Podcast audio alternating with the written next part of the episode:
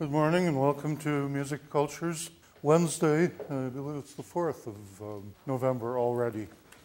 And we have to start with today's exciting announcements which include that I think we've finally located all of the video examples that were lost over the weekend, and they're now making their way between the various libraries concerned. And everybody now seems to know what we're supposed to do with them, although I'm not going to rely on that. I'm going to be in constant touch with the libraries from now on. But we've been set back at least a week by just the de- delay in getting these videos to the libraries where they're supposed to be every time we get them to one library, somebody there sends them over to the wrong library, and the people in the wrong library send them somewhere else. And so we're finally catching up with them, I think. We will get the videos available. There are now four out of the first six videos on reserve downstairs at Music Library Listening Center, two floors below this classroom. These are Physical DVDs, Music Library Listening Center, floor G of this building. And these are all ones that we have streaming online examples for. Uh, there are six more DVDs currently at Odegaard Undergrad Library where you can't listen to them or watch them because they're being processed for streaming online video. They should have been online a week ago, and they will be online hopefully in the next day or two. Which brings us to the big announcement. Because of all of these delays, we are going to have the midterm on Wednesday of next week. Not Monday and not even Tuesday, but Wednesday of next week. Yeah. And I see a couple of people who can't do it on Wednesday, right? There's no class on Wednesday. Oh, is it a holiday? Yeah. Okay, that means we'll have to make it Friday. Thank you. I'm glad somebody is aware of what the what the calendar is doing these days because I haven't had time to look at one now for I don't know how long. Friday of next week. I don't even know what date that is. Does anyone actually have a calendar they can look at and see? 13th. Sorry. 13th? Friday the 13th. Hey, all right. And Professor Confucius's late student will rise up out of his grave and come back for the midterm. Friday the 13th, good. That's a very appropriate time for our midterm, given all the trouble that we're having. Oh, did I mention that our last two weeks of podcasts have now disappeared from the internet? If you hadn't heard them, sorry, you missed them, but I'm going to try to get them back. I don't know if this is also a UW problem or if it's a problem with Apple Computer or what. But um, I'm going to, to try to get, to get them back as quick, quickly as possible. I don't know where they went. I just looked this morning before class uh, to see, see if the latest one that I put up last night was there, and the whole two weeks were gone. So, um, don't wait to listen to or view online or uh, uh, look at anything that you need because it might not be there tomorrow. I have never seen this place in such a mess before, and I know for UW a lot of it has to do with all of the staff positions and all of the teaching assistantships and so on that they eliminated because of budget problems. There just aren't enough people trying to do too much work. And so a lot of stuff is getting shuffled and, um, and screwed up. But we will adjust as best we can. One thing that you do know is we can't move the final to a later date because final is final and that's it.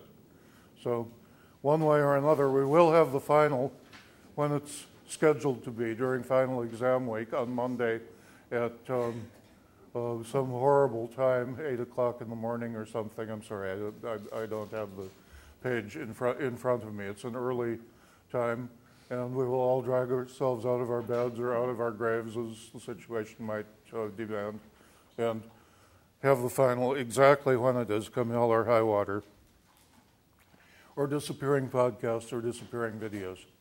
So, midterm then, next Wednesday. Gee, any other disasters that I should talk about? Well, maybe we better get on with Japanese music before that disappears too. We've listened through examples number one, two, and three. Now we have example four on CD2 handout, and this is an example of Japanese Buddhist music. And this is a piece called The Song of the Four Wisdoms, Shichibongo, or Shichibongo no San. The uh, act, uh, literally, it means the Sanskrit song of the three wisdoms because it's sung in Sanskrit, an Indian language, by um, Reverend Arai Kojun. Shomyo means a special kind of Buddhist chant. Literally, the name means shining voice, and it's a Japanese translation of a Sans- Sanskrit name, which means the science of sound. So, this is the kind of music that is being sung in example number four, and the specific example that's being sung is Shichibongo, or Song of Four Wisdoms. This is a song that belongs to a very special kind of Buddhism. The Buddhism that spread out of India about 2,000 years ago, here's India, here's Southeast Asia, there's China, there's Korea, etc., and Japan is over here. The Buddhism that spread out of India went in waves, the first wave being mostly to the south and east. And that wave became known as Theravada Buddhism. Theravada literally means the teachings of the elders. The second wave of Buddhist expansion out of India mainly followed the Silk Road up around through Central Asia, down into China, up to Korea, and over to Japan, and also down into Vietnam. And that second wave of Buddhism was called Mahayana, which literally means the great vehicle vehicle, you know, like a car, something to carry you from one place to another. Actually, the kind of vehicles that were in use at this time, about 2,000 years ago, were um, mainly horse, horses, bullock carts, um, and boats of one kind or another, means of transportation. But this is what the Buddhists of this group called their um, their form of Buddhism. They conceived of it as a means of transportation from a world of suffering into a world of happiness. And they called it the great vehicle because they said it had room to carry many more people than this form of Buddhism. It was more open to the general public, it was a more popular and more de- democratic form of Buddhism, at least according to the members of this group. And that was the kind of Buddhism that spread around through Central Asia and into China, Korea, Japan, and Vietnam. Mahayana Buddhism. Then there was a third kind, a third wave of Buddhism called Vajrayana. And that's very hard to translate. You see, it's yana, like Mahayana, meaning it's also a vehicle. Vajra means thunderbolt, that is something extremely powerful, or diamond, something extremely pure and, and hard to destroy, um, or a, uh, a kind of an invisible essence that lies at the heart of all being and at the hearts of all living beings that can transform you from someone with a, uh, with a mortal life that will end in death to a kind of an immortal life that will end in a new kind of existence. Or, as a Vajrayana Buddhist who once um, spoke in this class said, when someone asked, asked, Well, what does Vajra mean? he talked for 15 minutes and he said, but really the only way to explain it is, and he started to dance. And he danced for a half hour. And so there, that's Vajra. The Vajra vehicle of Buddhism we usually call tantric in English because it's based on written texts that are called tantra. But it's maybe more important for this class to realize that Vajrayana Buddhism is the form of Buddhism with the most developed forms of music and dance. Of all of these three waves of Buddhism, the Theravada has the most restricted, the most deliberately streamlined music and dance that doesn't have a whole lot of variety. And for instance, Theravada monks do not play musical instruments. But you remember when we heard the Mahayana nuns in Chinese Buddhism, they were playing musical instruments, drums and gongs, um, and other idiophones and membranophones. And so that's the difference between them. They have instrumental music, which the Theravada monks don't generally play. And then the Vajrayana practitioners of Buddhism, again, uh, practice more and more elaborate forms of Buddhism with more kinds of instruments, more kinds of vocal music, and so on. So Vajrayana Buddhism went north to Nepal and Tibet from Tibet on up into Mongolia and Siberia. Um, so this is all the third wave, Vajrayana Buddhism. It did spread into parts of Central Asia where it was later um, displaced by the expansion of Islam. And it spread eastward and pretty much passed through China without taking very deep root there and disappeared. Um, went to Korea, but went especially to Japan. So in Japan, you have both two and three, that is Mahayana and Vajrayana Buddhism. And this kind of singing, the Shomyo singing, belongs to number three, the Vajrayana or Tantric Buddhist tradition. And it is an unusually elaborate kind of singing. Song of the Four Wisdoms is about four Buddhas who embody four different kinds of wisdom. And you remember that when we had the chant, uh, chanting the names of the medicine Buddha, I explained that there are many different Buddhas who each embody or exemplify different good qualities, different virtues of one kind or another. So the four wisdoms are actually conceived of, thought of, and sung to as a configuration of four Buddhas of wisdom. This is wisdom one, wisdom type two, wisdom number three, and wisdom number four. All of those together make up a complete set of wisdoms, and there is another, another Buddha in the center here who represents perfect wisdom. All of the others put together. And so, like perhaps the electrons um, spinning around the nucleus of an atom or the planets um, around the sun, this planetary array of Buddhas representing four different wisdoms are all emanations, they're all projections of different aspects of the one in the center.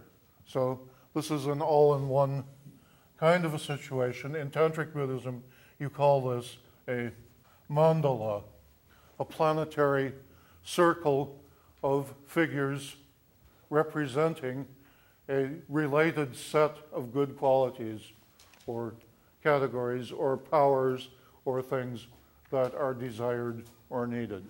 And this is a mandala. The song of the four wisdoms then is done as a vocalization of a visualization, the imagination of these four Buddhas, the four qualities that they represent, of four wisdoms with perfect wisdom at the center. And so the song is a meditation that has a visual aspect as well as a musical aspect.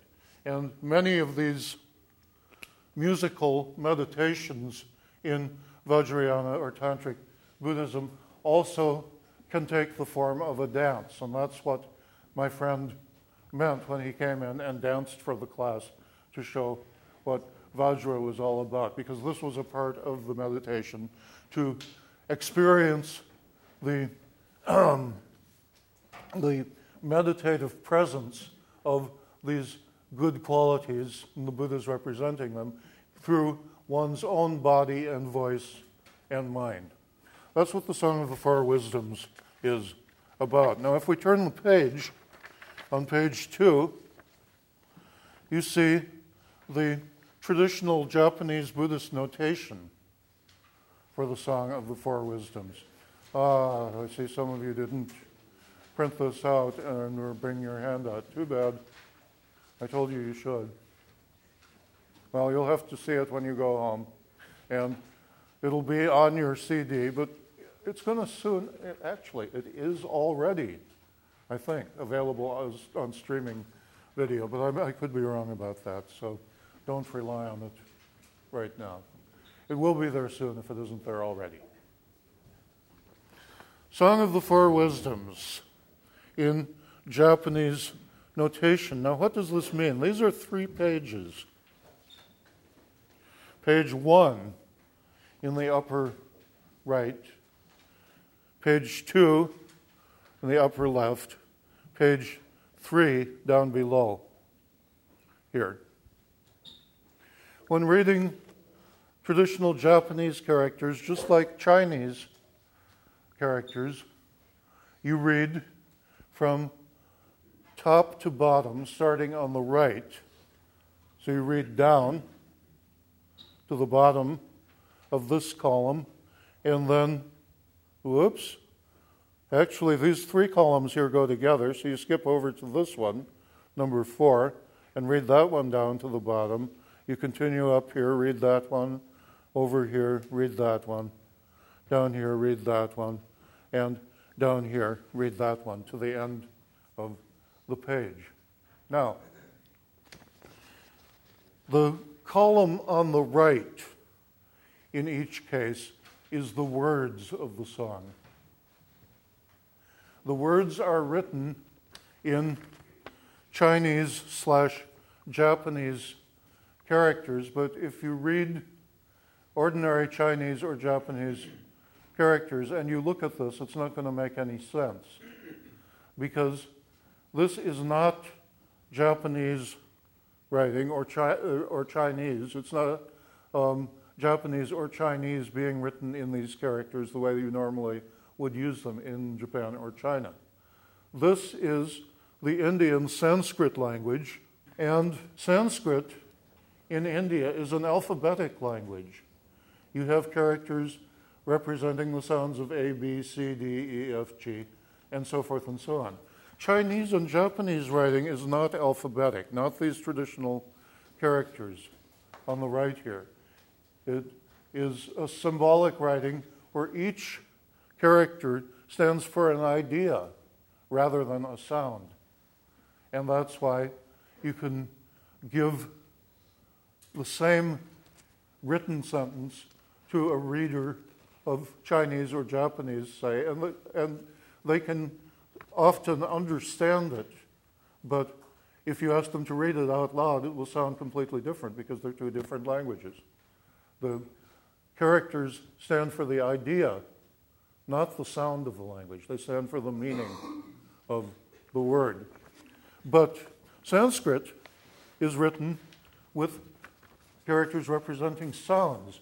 So the Japanese Buddhists who translated these Sanskrit texts and the Sanskrit songs into uh, something for Japanese Buddhists to be able to follow. If they wanted to show what to sing in Sanskrit, they had to invent a special form of, of, of these characters. Actually, it was Chinese Buddhists who started this practice, And so they invented a form of Chinese characters called the Siddham script, which used Chinese characters to represent sounds, not ideas. And so these characters here look like Chinese or Japanese characters that represent ideas, but they don't. And they don't make any sense if you tried to read them that way. What they do is they represent sounds. And so I've put the English transliteration of those sounds under each of those characters. If you read down the line here on the very first column on the upper right, Om Banzara Satoban. That's pretty easy. And it goes on like that in the second line, in the third, fourth, fifth, and that short sixth line to the uh, end of the song text. And I've put the text down below in English word order so you can see Om, pronounced Om, Vajra, that's in Sanskrit, pronounced Banzara, the way that Japanese monks pronounce Sanskrit Vajra. Sattva, Satoban. Satoban is up here. Um, Satoban, Ban, right here. the second line, Banzara Ratanom Adotaram, Banzara Tarama Kyayatai, Banzara Kyarama Kyaro, Hamba. Those are Japanese pronunciations of the Sanskrit words Om Vajrasattva Sangraha, Vajra Ratna Manutaram, Vajra Dharma Gayana, Vajra Kamakaro Bhava. Ooh.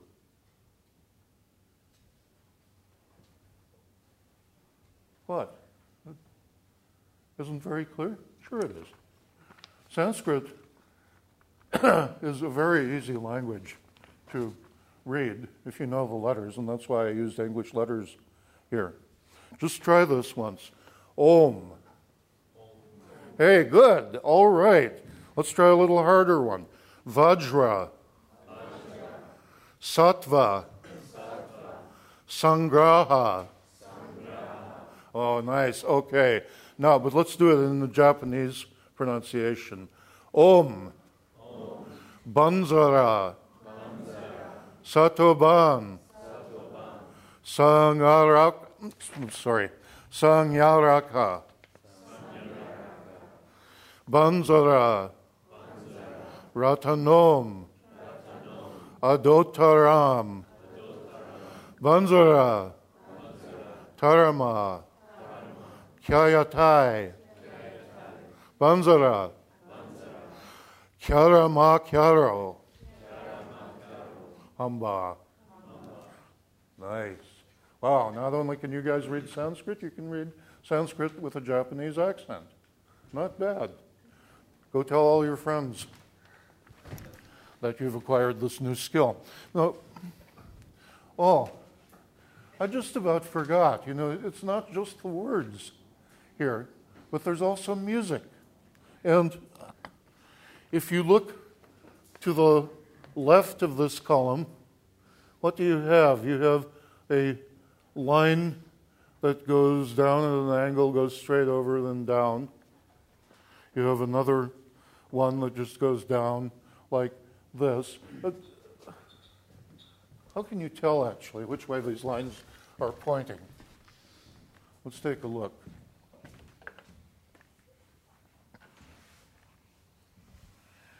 Oh.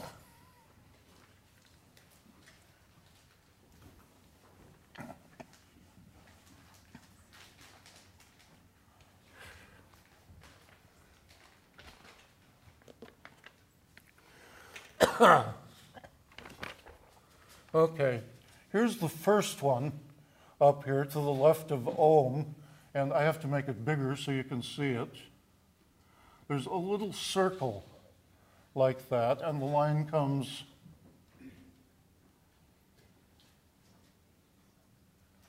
like that. Now, the circle just shows you where to start.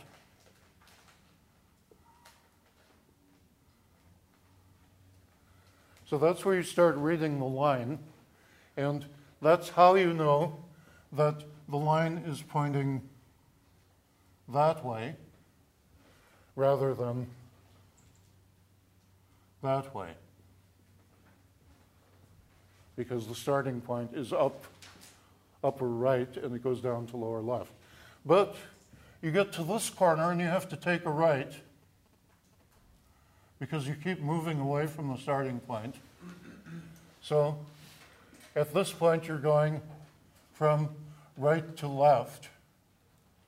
And then you take a left here, a half left, I guess, and you go down there. Sorry for the squiggle, that's not in the notation, it's in my shaky handwriting. But you take that and follow it down there. So you've got three different turns. The next one is simpler, it's just like that. So you know that you start up at the circle and you just go that way. Um, the third one is the same, the fourth one is the same. The fifth one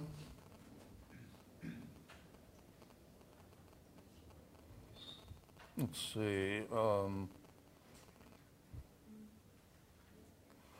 and there. So you go that way, you go up, and you go this way. Now, if you follow through enough of these, you would find out that you have lines, some of them point straight down. Say my shoulder is the circle. Some of them point straight down. Some of them are like that at an angle. Some of them are like that, straight out. Some of them are like that at an angle. Some are like this, straight up. Some even go like that. What does that remind you of? Oh, yeah, that thing has hands that go around like that. Oh, oh, oh, oh what do those numbers do? If you start, if you're starting down here, let's say, what's your number? What's your next number? What's your next? They get bigger, don't they? Well, what do you think that means then in a musical notation? Because that's what this is. This is a musical notation. What could it mean? Yeah, it gets higher. The numbers get bigger, the sound gets higher. So, this is a musical notation that tells you it's pointing down. Uh, uh, uh, uh,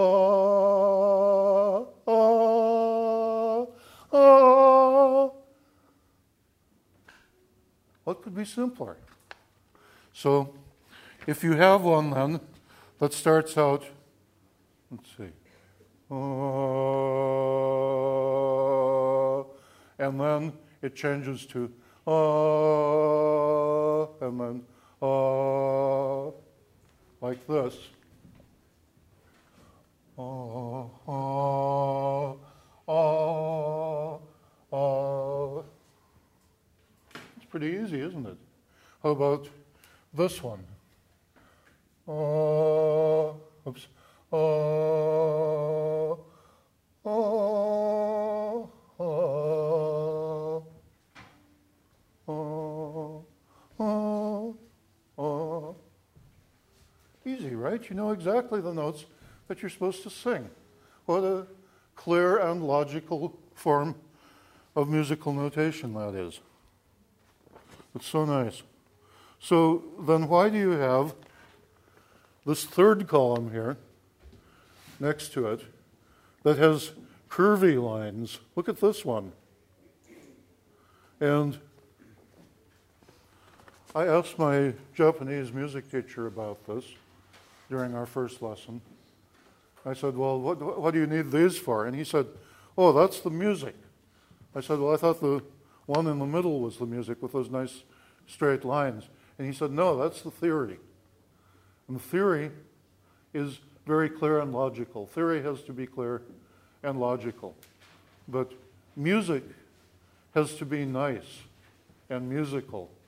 And so you can't have it as clear and logical and simple as the ones in the middle that just show you what the theory is.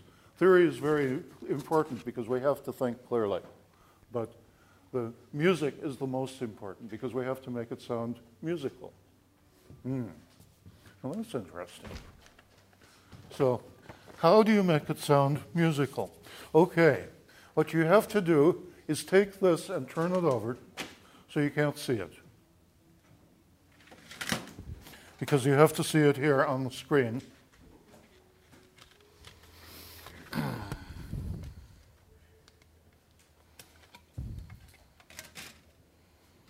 And let's see, can we get that to turn on and stay on?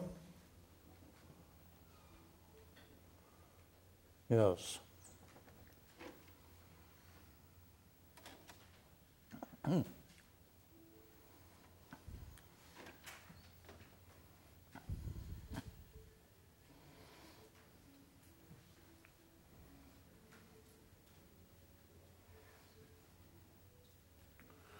Here are the, the full set of the, um, the arm of hands of the clock notation.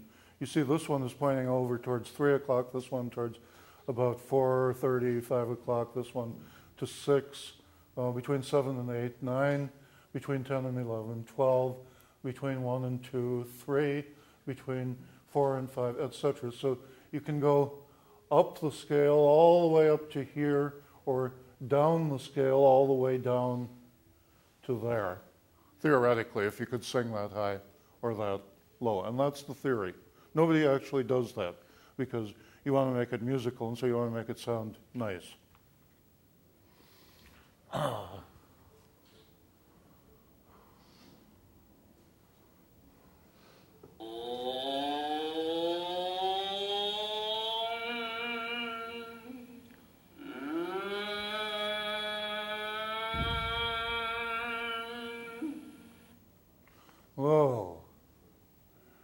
remember, this one said, oh, oh, oh. That's the theory. But the music is, oh.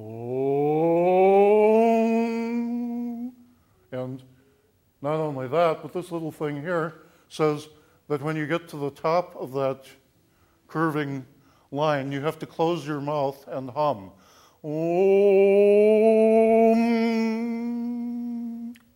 and finish it humming. Now, this one is going to be just like the theory.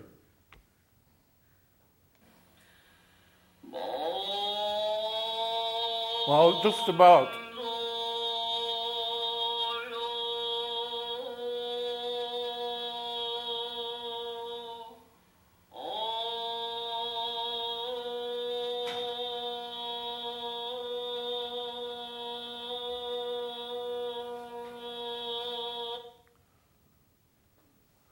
Now, this was a big curve upward.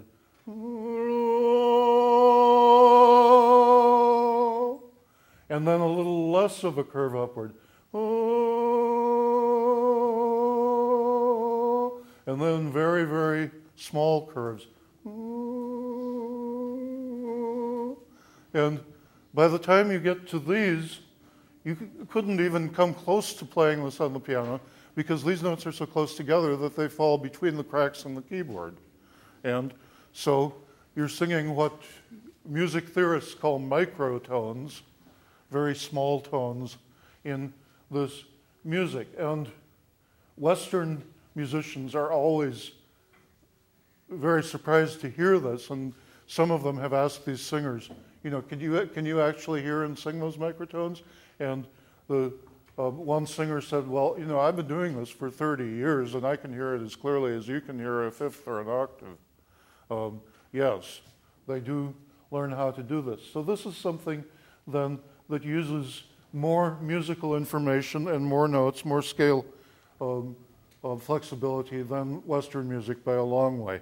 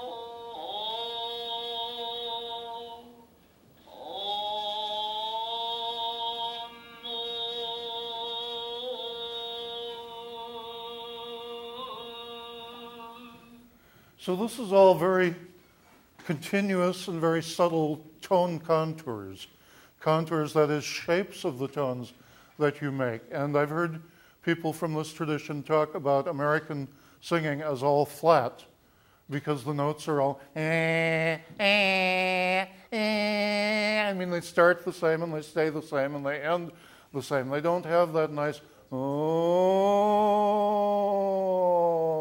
curvature and that nice flow and shaping that you have in this kind of tone contour singing. And everything works together, not just the changes in pitch, oh, but also even changes in vowel quality, oh, and nasalization and uh, loudness and accenting. Oh,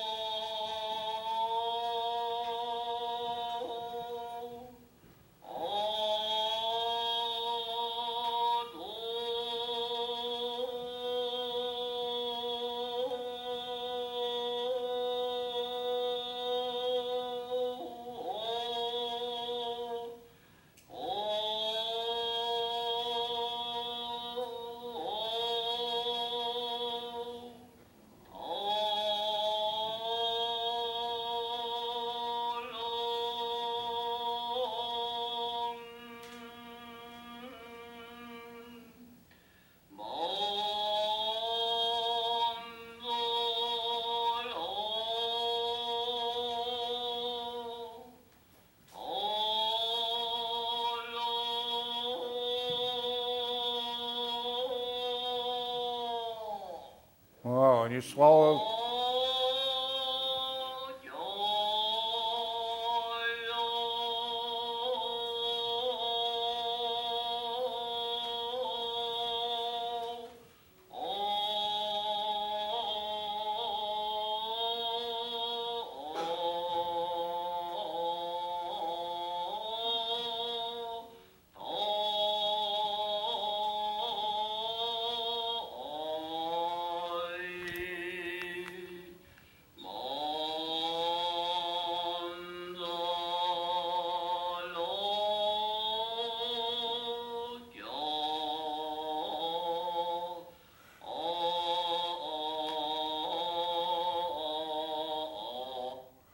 that weird?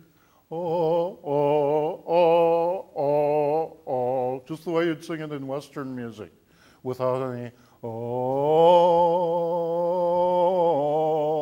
any sliding or smooth um, bending or flowing kind of a feeling. That's a very special kind of effect in this music, and it's ordinary singing in the West.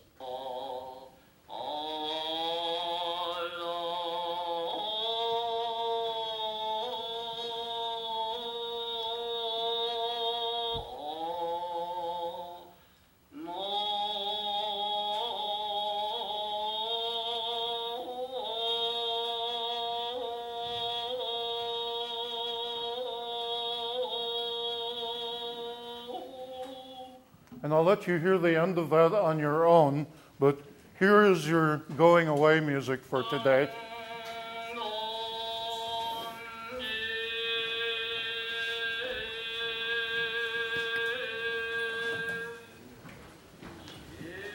This is called the Lark's Flight, the flight of the skylark. And it represents a bird flying away in the sky. That is, this part down here does. And I'm going to rush him ahead to get to that point so you can hear it as you rush out the door.